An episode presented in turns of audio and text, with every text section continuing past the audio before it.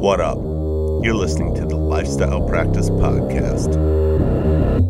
We gon' make it all the way. We don't care what they all will say. Don't listen to the hate, no. Listen to my weight, yo. Listen to the Hey, everybody, welcome back. Today, Steve and I will be on the show talking about how you can make changes in your practice that stick. What's happening over where you're at, Steve? Hey, Derek. Not too much. Actually, a little bit. It's hurricane season over here right now. So we're kind of just watching the weather channel all the time.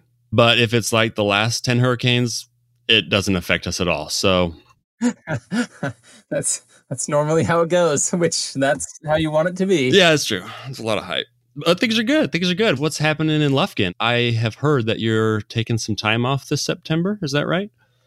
That's right. Yeah. I bought the practice. I'm finally getting to the point where we're doing a big overhaul renovation. So we are closed for two weeks. Uh, it's my 10 year anniversary. So my wife and I are going to Hawaii and we're really excited. Man, you timed that nice. They're building the office while you're on some beach in Hawaii. Yeah. I did not want to be there. I wanted to be gone somewhere else. So yeah, we're excited. Well planned. I'm excited to hear about how it goes. Yeah, I'll let you know. So, today I wanted to address this topic of how do you make changes in your practice because I think it's something that often slips through the cracks. For a lot of our time that we work together with dentists in our coaching calls and emails back and forth, we're discussing areas of, of opportunity and changes that we can make in the practice.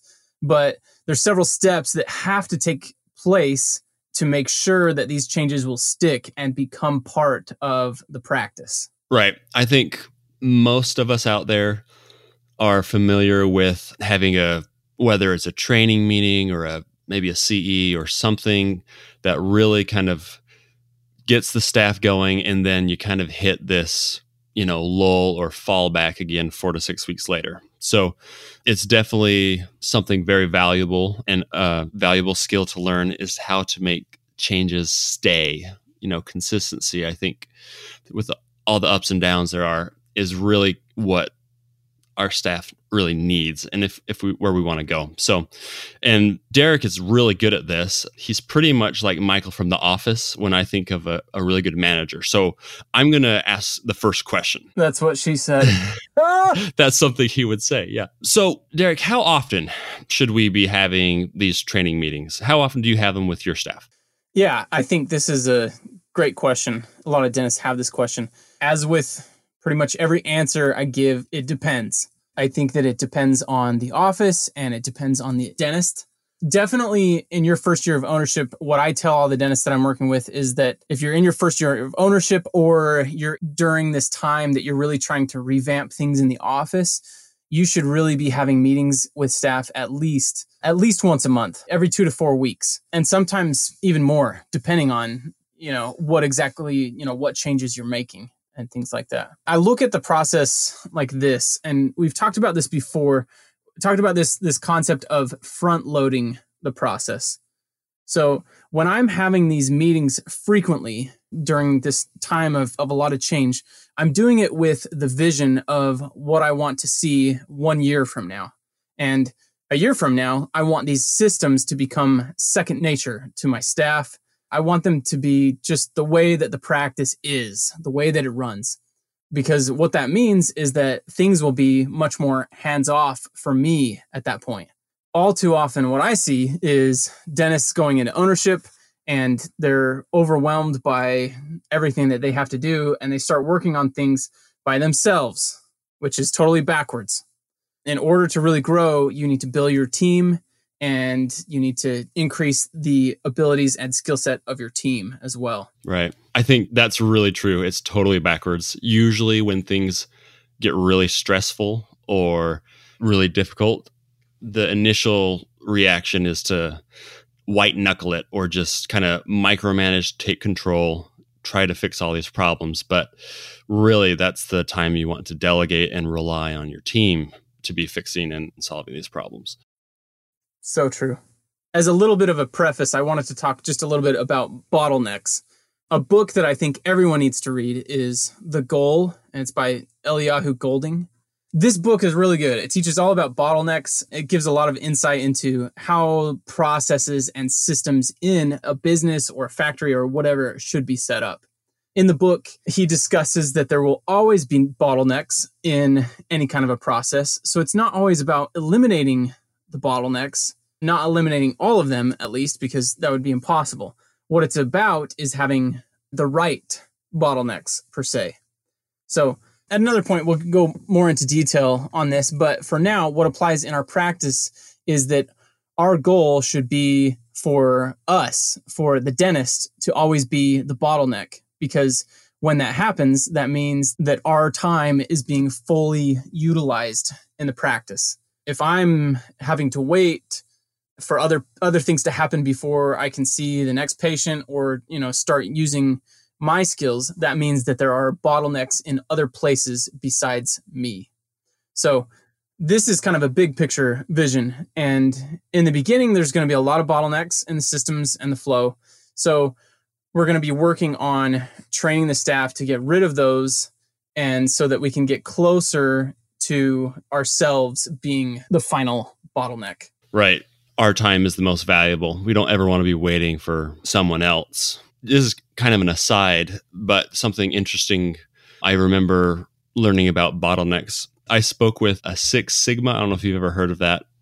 It's like basically this philosophy to find inefficiencies and inconsistencies in businesses. Anyways, there was a business consultant who was a Six Sigma black belt, and I was asking him some questions. And basically, he analyzed really, really large companies to find inefficiencies. And something interesting he said is that the first impulse that a manager has when they find a bottleneck is to hire another person at the bottleneck or get another person to come over and help in that task.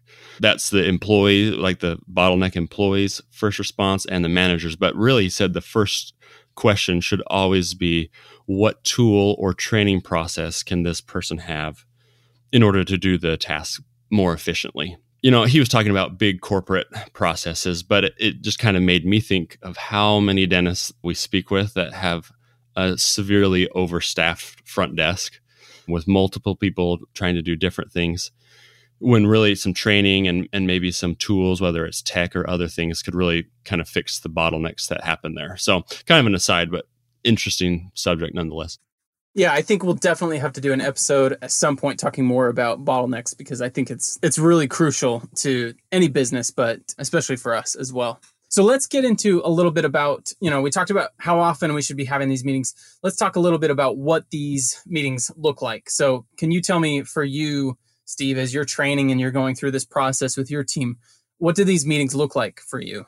Yeah, so for me, it depends. Sometimes we'll have like a formal meeting where maybe I'll bring in lunch and we'll kind of all put the chairs in a circle and we'll kind of discuss things.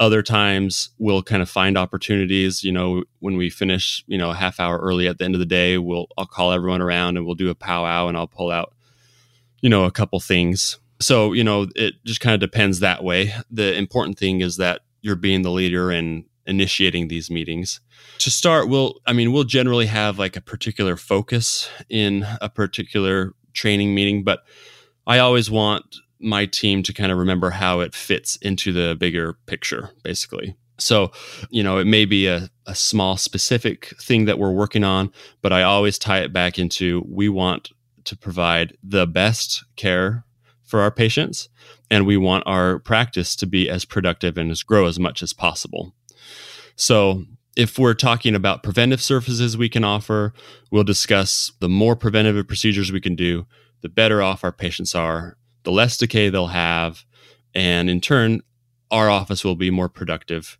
Everyone will be able to get higher bonuses at the end of each month. And I think, at least for me, it's important to link great patient care to being a more productive office. So in these meetings, I'll kind of always hit on that overall vision. I think a lot of dentists are very scared to talk to their staff about making more money or producing more as an office.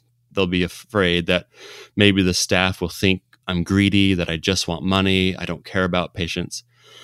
But it's important to build kind of a win win in the staff's eyes about providing great care and being productive. They go hand in hand because they do. We've experienced this and, and shown that it does.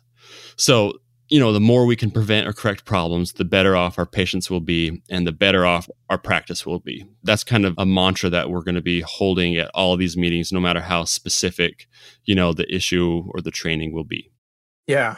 A couple episodes ago, when I was kind of talking about my experience in everything, I talked about how important that I believe vision is. And the same goes for when you're training your staff. Give them the vision and let them be part of it. I think a lot of dentists too in the beginning. I mean, let's say you just bought the practice. This is what I'm telling dentists a lot of times. You don't have to jump right into the money or, you know, you don't have to share all these numbers right in the beginning, but you can let them know, you know, I've got this idea for a bonus system where there's going to be no cap at some point.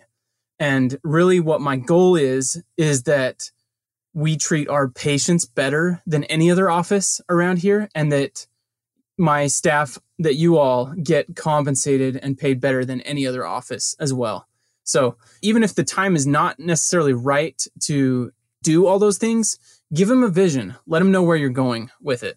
So after discussing the vision, at least for me, we're going to jump right into training. And the more hands on things can be, the better. Do you feel like that? Have you seen kind of more hands on things for you? Yeah, I would agree. So, you know, we're pulling out pictures or like an odontogram, kind of reviewing, giving them the models to hold, basically anything that kind of is tangible. Or I'll I'll get out like little multiple choice pieces of paper and do like a fun little quiz, basically to keep them engaged. Really is is the idea. For me, I know I just kind of doze off when people are talking all the time anyway. So, and I think they do too. So, anything that is memorable, tangible, you know, we'll be walking around the office. Sometimes I'll invite a staff member to kind of present on a subject or do a little training that they're good at. And that kind of gives them a little bit of ownership and empowerment. They kind of feel important. Sometimes they feel a little bit too important and they really start like, you know, this is how this is done. And they start correcting everyone. But the idea is there is that you want to give them some hands on, some empowerment, and kind of make it active and memorable, basically. Yeah. I think a couple things that I've done that have worked well for me. One is to just put intraoral photographs that we've taken over the last month, put them up on the laptop and just tell them, what do you think treatment options are going to be with this tooth? You know, what what might we talk about? And I think it's good for everyone in the office to kind of know and it kind of helps everyone get on the same page and it's going to help hygienists and assistants to kind of help prep the patient before you go in the room and start talking about treatment. Another example of something that's kind of more hands on is like if I'm talking about scheduling principles, what I can do is take the schedule and print it off and cut out all the different appointments that are on there and then just give them give all of them to each of the individual staff and ask them to basically rearrange them in the most effective way filling out the columns and stuff. Every person has to do it so they, they get to know and then and then you know we take a look at everybody's and everybody kind of shares with each other oh well i was thinking this could go better here we're learning teamwork. They're getting hands-on training so they're doing it and it's going to make them help them remember things a lot more and make it much more applicable. Right. That's a good idea. I think i'll probably do that. So question for you when you've kind of done some of these trainings Derek, have you ever had to deal with some objections or you know did staff kind of raise an issue or have a question that you didn't really have an answer to at the time? No i've never had an objection never i wish that would be nice but yeah we all are going to deal with staff members having concerns they'll come up and it's okay I mean, even if you don't know the answer at the time, it's okay to tell them that, hey, I don't have all the answers. Let's talk through this. But here are some some things that I've done in that situation. If something like that comes up, if someone asks a question or has a concern, maybe I kind of have an idea in my head and I'm pretty sure what I could do. A lot of times I'll ask, well, does anybody have an answer or, you know, any ideas for that, you know, the point that Susie just brought up? Getting the team involved in the discussion is going to help bring unity, but it also could very well bring in new ideas that you wouldn't get otherwise. Yeah. And I think sometimes it can open your eyes to maybe some problems that you wouldn't have known otherwise. I think lots of times listening to employees is really important because they're aware of problems that you may not know about, you know, things that happen up front or interactions that happen with a patient that you weren't even there for. So, you know, I like to tell my staff it's great to kind of report or share a problem or inefficiency just as long as you, you know, offer a solution to it as well. And then it probably depends on, you know, their suggestion, but if you go with their solution, if it works, I think it provides them a little bit more ownership and eagerness to make changes in their own duties that will take things to where you want it more or less but I think listening and allowing them to present a solution can be really, really helpful most of the time. if it's a left field thing, obviously no, but most of the time it's a really helpful, helpful thing. Yeah, excellent, excellent point. We could probably talk, you know, have a whole episode just about that, just about your point right there. One thing that I tell Dennis I'm working with as well is just to say, if you're ever in a situation and you don't know what the answer is, or you know, you're not sure what to do, just say, man, that's a really good question. I'm going to write that down and I'm going to talk to my consultant and I'm going to see see what they say. That's a good way to to stall and give you some time to come up with a good answer instead of rather just coming up with something that's not going to work out well. And there are going to be times where your staff is going to have concerns and you're just going to have to say, you know what? I know that there's going to be some things that we're going to have to work through with this, but I know that this is the right decision. It's going to be best for our office and for our patients. So we're going to do our best to implement this. And then we'll meet again in a couple weeks and we can talk about any adjustments that we need to make. Right.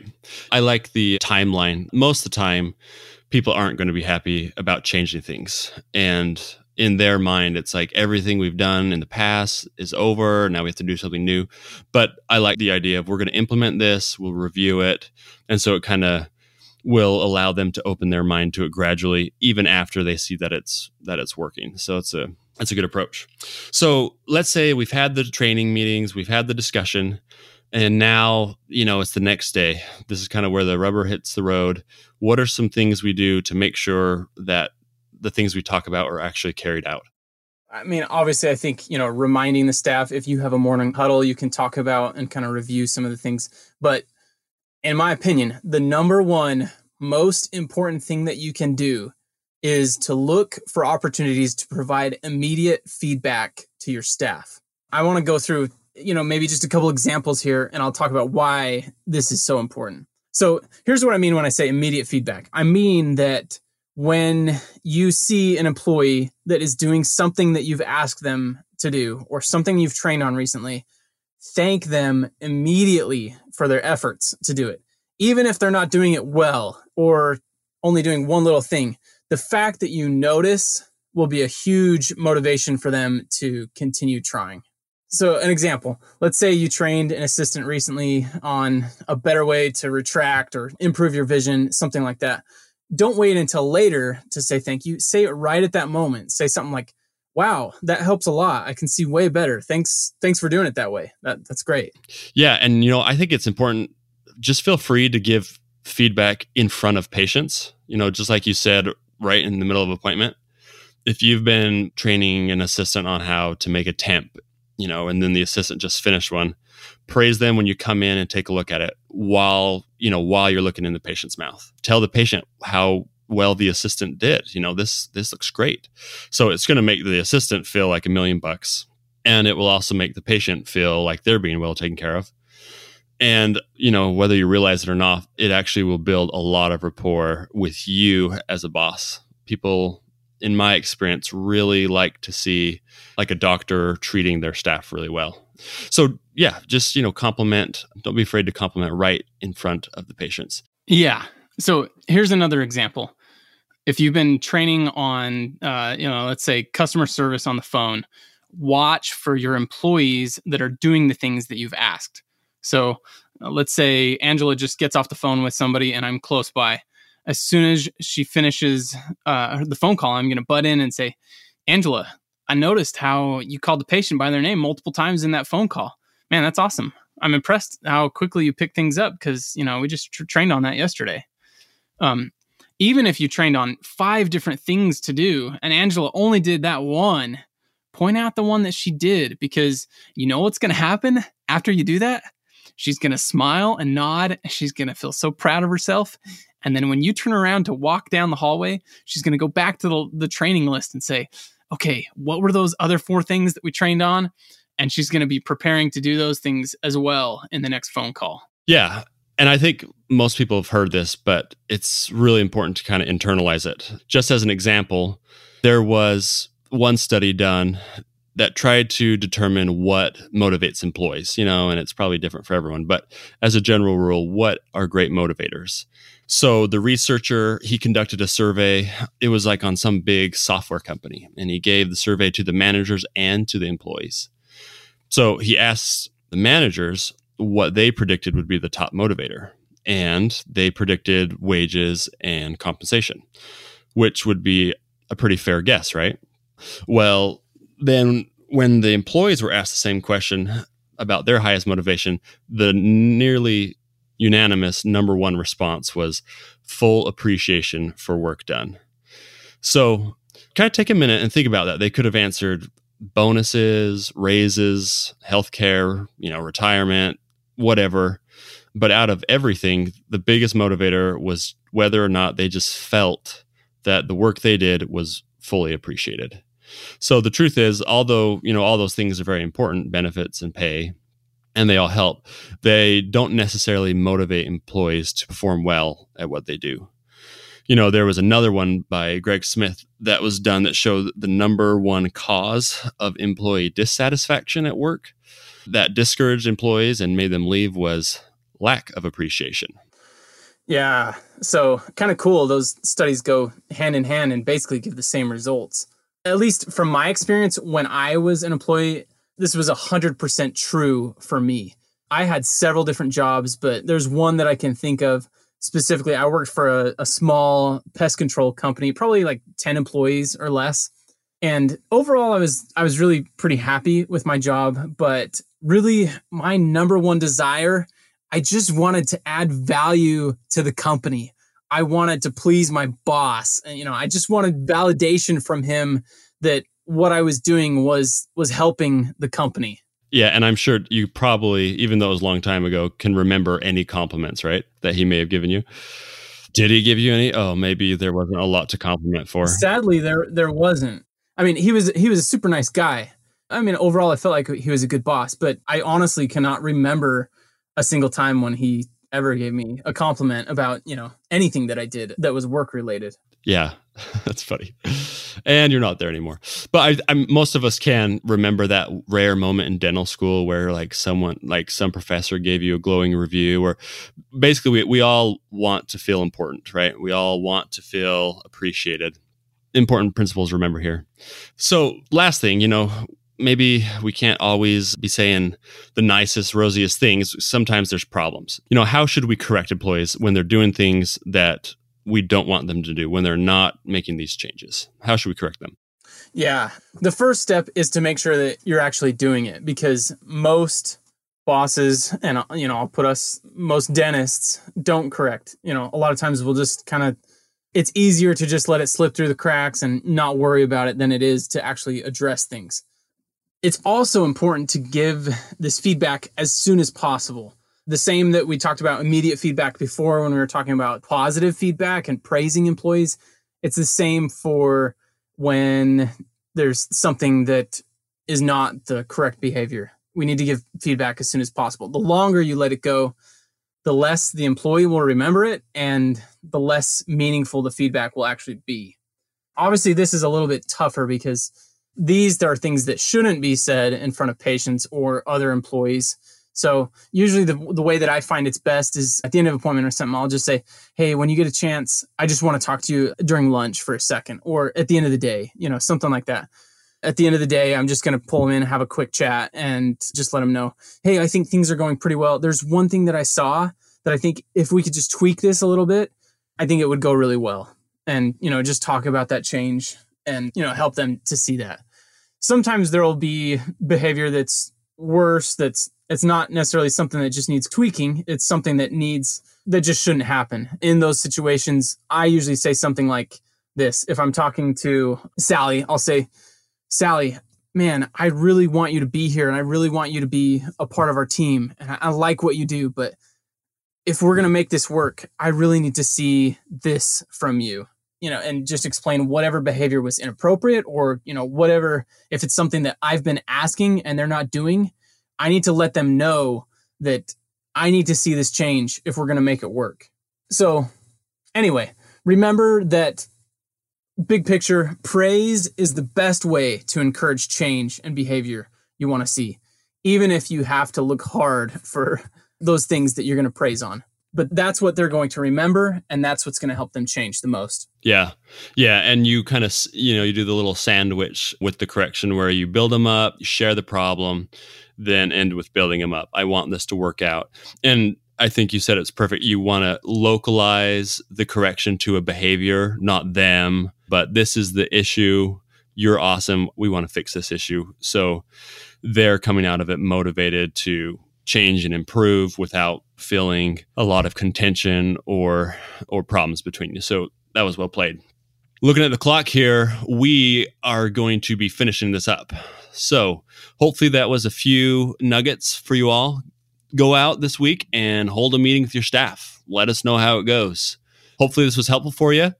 Everyone, have a great week. Create the practice that you love and the life you deserve. And until next time, we'll see you guys. See ya.